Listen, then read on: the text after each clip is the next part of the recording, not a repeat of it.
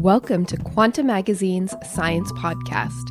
Come for the science, stay for the stories. For news, interviews, videos, graphics, and more, visit quantamagazine.org. This week on the podcast, two stories about our perception of time. First, the same brain cells that track locations in space appear to also count beats in time. New research suggests that our thoughts may take place on a mental space time canvas. Then, in our second segment, Nobel Prize winner and columnist Frank Wilczek discusses time's almost reversible arrow. First, New Clues to How the Brain Maps Time by Emily Singer. Our brains have an extraordinary ability to monitor time. A driver can judge just how much time is left to run a yellow light. A dancer can keep a beat down to the millisecond. But exactly how the brain tracks time is still a mystery. Researchers have defined the brain areas involved in movement, memory, color vision, and other functions, but not the ones that monitor time. Indeed, our neural timekeeper has proved so elusive that most scientists assume this mechanism is distributed throughout the brain with different regions using different monitors to keep track of time, according to their needs. Over the last few years, a handful of researchers have compiled growing evidence that the same cells that monitor an individual's location in space also mark the passage of time. This suggests that two brain regions, the hippocampus and the entorhinal cortex, both famous for their role in memory and navigation, can also act as a sort of timer. In research published in November 2015, Boston University neuroscientist Howard Eichenbaum and collaborators showed that cells in rats that form the brain's internal GPS system, known as grid cells, are more malleable than had been anticipated. Typically, these cells act like a dead reckoning system, with certain neurons firing when an animal is in a specific place. The researchers who discovered this shared the Nobel Prize in 2014. Eichenbaum found that when an animal is kept in place, such as when it runs on a treadmill, the cells keep track of both distance and time. The work suggests that the brain's sense of space and time are intertwined. The findings help to broaden our understanding of how the brain's memory and navigation systems work. Perhaps both grid cells and other GPS like cells aren't tuned only to space, but are capable of encoding any relevant property, time, smell, or even taste. It probably points to a broad thing the hippocampus does, said Loren Frank, a UC San Francisco neuroscientist who studies memory and the hippocampus. It figures out the relevant axis for encoding experiences and then uses the cells to map those experiences. These maps in turn construct a framework for memory, providing an organizing system for our never ending series of past experiences. The hippocampus is this grand organizer of memories in space and time, Eichenbaum said. It provides a spatio-temporal framework onto which other events are applied. To study how the hippocampus monitors time, scientists train rats to run on a wheel or tiny treadmill. This setup holds the animal's location and behavior constant so that researchers can focus on the neural signals linked to time. Rats are too fidgety to sit still, so running helps standardize their normally twitchy behavior. Electrodes implanted deep in the brain record when different cells fire. In Eichenbaum's experiments, a rat runs on the treadmill for a set period, say 15 seconds, and then gets a reward. As the animal repeats the cycle over and over, its brain learns to track the 15 second interval. Some neurons fire at 1 second, others at 2 seconds, and so forth, until the 15 seconds have elapsed. Each cell will fire at a different moment in time until they fill out the entire time interval, Eichenbaum said. The code is so accurate that researchers can predict how long an animal has been on the treadmill just by observing which cells are active. Eichenbaum's team has also repeated the experiment, varying the treadmill speed to make sure the cells aren't simply marking distance. Some of the cells do track distance, but some seem linked solely to time. Although these neurons, dubbed time cells, are clearly capable of marking time, it's still not clear how they do it. The cells behave rather like a stopwatch. The same pattern of neural activity repeats every time you start the clock. But they are more adaptable than a stopwatch. When researchers change the conditions of the experiment, for instance by extending the running duration from 15 to 30 seconds, cells in the hippocampus create a new firing pattern to span the new interval. It's like programming the stopwatch to follow a different time scale altogether. Moreover, time cells rely on context. They only mark time when the animal is put into a situation in which time is what matters most. When other variables come into play, the same cells behave differently. Allow a rat to explore a new environment, for example, and these same cells will map themselves to space. A particular cell will fire every time the animal is in a specific location, rather than doing so at a certain time. Eichenbaum's work dovetails with a 15 year trend in neuroscience research that suggests the hippocampus is more flexible than scientists expected. Researchers traditionally thought of it as a map maker. Place encoding cells were discovered 40 years ago, but growing evidence suggests that it can encode other types of information as well. According to the newest picture, place cells can map not just space, but other relevant variables. Time is one of them, but others are possible. For example, a wine taster might have a space of wine tastes and smells, Frank said. But many scientists still view the hippocampus as a largely spatial structure. According to their argument, neural circuitry evolved to keep track of location, and everything else is just recorded on top of it. The hippocampus provides a code that is fundamentally spatial in nature, said Bruce McNaughton, a neuroscientist at UC Irvine. Eichenbaum's findings challenge this viewpoint, but they don't bury it. What's definitely clear is that place cells can represent information beyond place, said David Foster, a neuroscientist at Johns Hopkins University. But what's less clear is whether they can code for the pure passage of time. In the timed treadmill experiments, the rats appear to be doing something very much like counting. But are these cells marking the passage of time itself? Or are they responding to something else that merely looks like time? We don't know the driving principle that tells cells to fire at a specific point, but I don't think it's time, said Eva Pastalkova. She's a neuroscientist at the Howard Hughes Medical Institute's Janelia Research Campus in Ashburn, Virginia. It's not precise enough. They are not like ticking clocks. NYU neuroscientist György Buzsáki, whose lab did some of the first experiments exploring how the hippocampus tracks time, proposes that rather than monitoring time itself, these cells are doing something else, remembering a path through a maze or plotting the animal's next move. Both memories and future plans unfold in time, so time cells may simply reflect this mental activity. That's the number one problem for me. Are there dedicated neurons in the brain doing nothing else but keeping track of time? Buzsáki said. Or do all neurons have functions that happen in sequential order, which for the experimenter can be translated into time? Buzsáki points out that it may not even make sense to think of hippocampal cells as independently coding for space or time. The human brain often considers time and distance interchangeably if one asks how far New York is from LA, the answers you get vary 3,000 miles, six hours by flight, he said. In older language, distances were typically given by time, the days it takes to go from one valley to another, since it was not distance, but the number of sunsets that was easy to calculate. For Buzsáki, the issue goes beyond neuroscience and reaches into physics. Physicists consider space time as a cohesive, four dimensional entity, a fabric upon which the objects and events of the universe are embedded.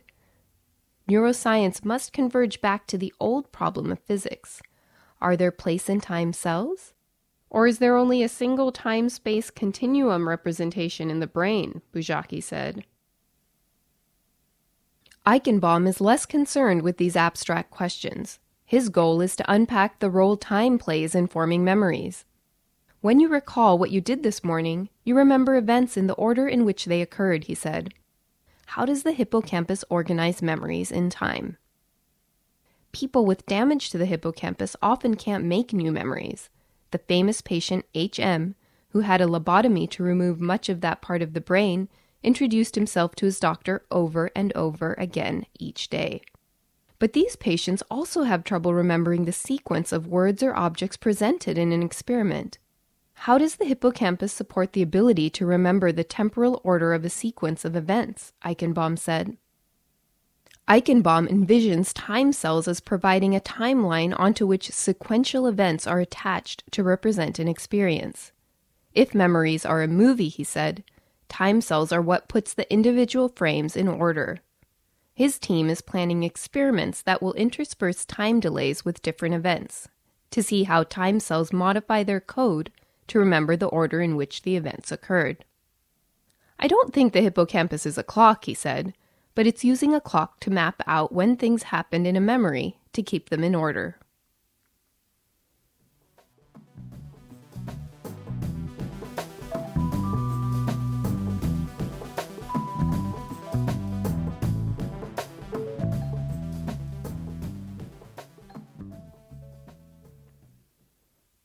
Second, Time's Almost Reversible Arrow by Frank Wilczek.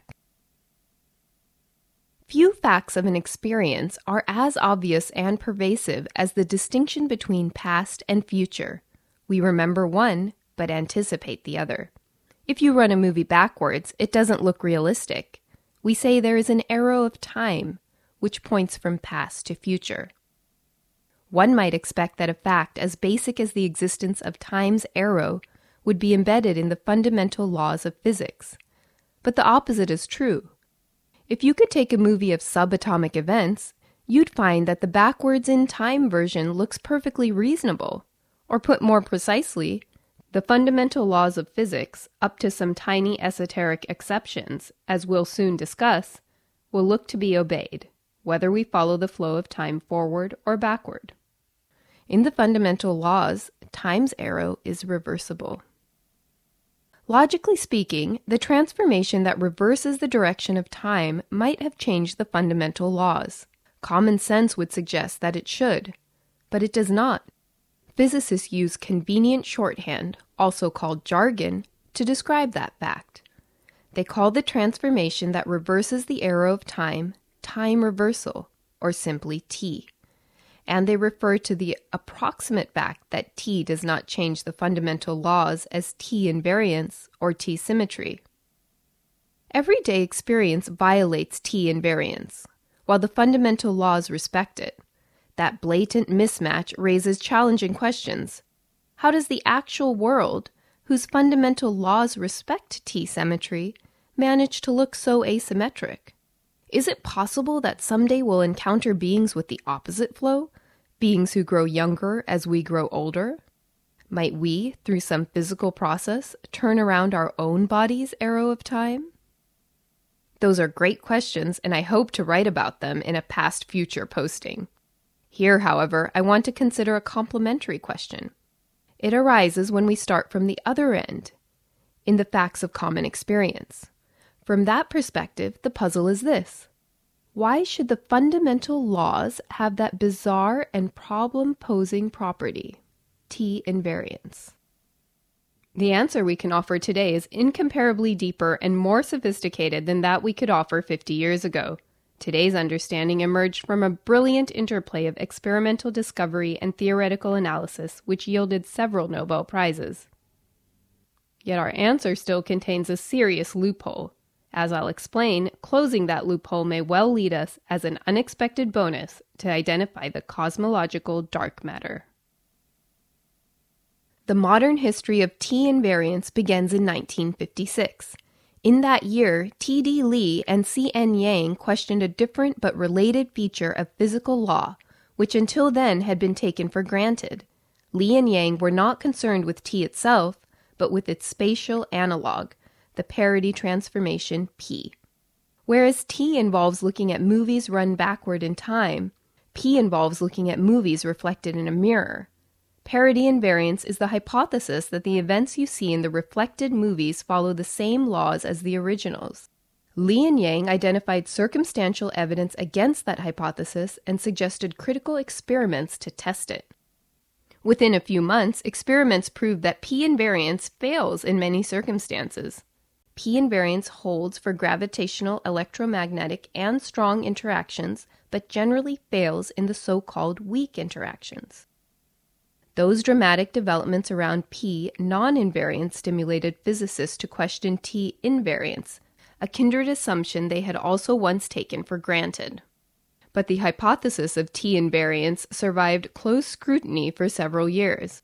It was only in 1964 that a group led by James Cronin and Valentine Fitch discovered a peculiar tiny effect in the decays of K mesons that violates T invariance. The wisdom of Joni Mitchell's insight that you don't know what you've got till it's gone was proven in the aftermath.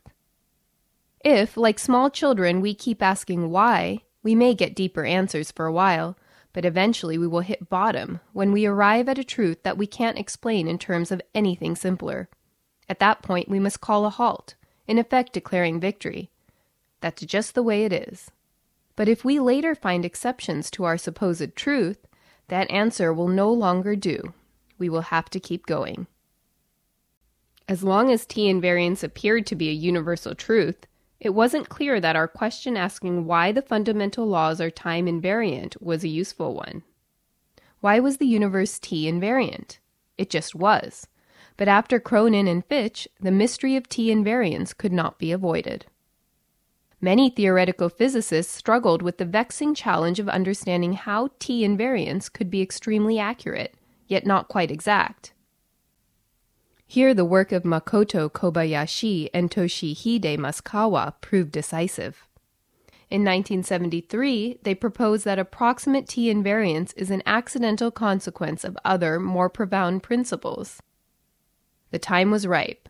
Not long before, the outlines of the modern standard model of particle physics had emerged, and with it a new level of clarity about fundamental interactions. By 1973, there was a powerful and empirically successful theoretical framework based on a few sacred principles. Those principles are relativity, quantum mechanics, and a mathematical rule of uniformity called gauge symmetry. It turns out to be quite challenging to get all those ideas to cooperate. Together, they greatly constrain the possibilities for basic interactions. Kobayashi and Masukawa, in a few brief paragraphs, did two things. First, they showed that if physics were restricted to the particles then known, for experts, if there were just two families of quarks and leptons, then all the interactions allowed by the sacred principles also respect T invariance. If Cronin and Fitch had never made their discovery, that result would have been an unalloyed triumph. But they had, so Kobayashi and Masukawa went a crucial step further. They showed that if one introduces a very specific set of new particles, a third family, then those particles bring in new interactions that lead to a tiny violation of T invariance. It looked, on the face of it, to be just what the doctor ordered. In subsequent years, their brilliant piece of theoretical detective work was fully vindicated. The new particles whose existence Kobayashi and Masukawa inferred have all been observed, and their interactions are just what Kobayashi and Masukawa propose they should be. Before ending this section, I'd like to add a philosophical coda. Are the sacred principles really sacred? Of course not. If experiments force scientists to modify those principles, they will do so but at the moment, the sacred principles look awfully good. And evidently, it's been fruitful to take them very seriously indeed. So far, I've told a story of triumph. Our question asking why the fundamental laws are time invariant, one of the most striking puzzles about how the world works, has received an answer that is deep, beautiful, and fruitful. But there's a worm in the rose. A few years after Kobayashi and Masukawa's work, Gerard 't Hooft discovered a loophole in their explanation of T invariance. The sacred principle allowed an additional kind of interaction. The possible new interaction is quite subtle, and 't discovery was a big surprise to most theoretical physicists. The new interaction, were it present with substantial strength, would violate T invariance in ways that are much more obvious than the effect that Cronin Fitch and their colleagues discovered. Specifically, it would allow the spin of a neutron to generate an electric field, in addition to the magnetic field it is observed to cause. The magnetic field of a spinning neutron is broadly analogous to that of our rotating Earth, though of course on an entirely different scale. Experimenters have looked hard for such electric fields, but so far they've come up empty. Nature does not choose to exploit 't Hooft's loophole. That is her prerogative, of course, but it raises our question anew. Why does nature enforce T invariance so accurately? Several explanations have been put forward, but only one has stood the test of time. The central idea is due to Roberto Peccei and Helen Quinn. Their proposal, like that of Kobayashi and Maskawa, involves expanding the standard model in a fairly specific way. One introduces a neutralizing field whose behavior is especially sensitive to 't Hooft's new interaction. Indeed, if that new interaction is present, then the neutralizing field will adjust its own value, so as to cancel that interaction's influence. This adjustment process is broadly similar to how negatively charged electrons in a solid will congregate around a positively charged impurity and thereby screen its influence. The neutralizing field thereby closes our loophole. Peccei and Quinn overlooked an important testable consequence of their idea. The particles produced by their neutralizing field, its quanta, are predicted to have remarkable properties. Since they didn't take note of these particles, they also didn't name them. That gave me an opportunity to fulfill a dream of my adolescence. A few years before, a supermarket display of brightly colored boxes of laundry detergent named Axion had caught my eye. It occurred to me that axion sounded like the name of a particle and really ought to be one. So when I noticed a new particle that cleaned up a problem with an axial current, I saw my chance. I soon learned that Steven Weinberg had also noticed this particle independently, he had been calling it the Higglet. He graciously, and I think wisely, agreed to abandon that name.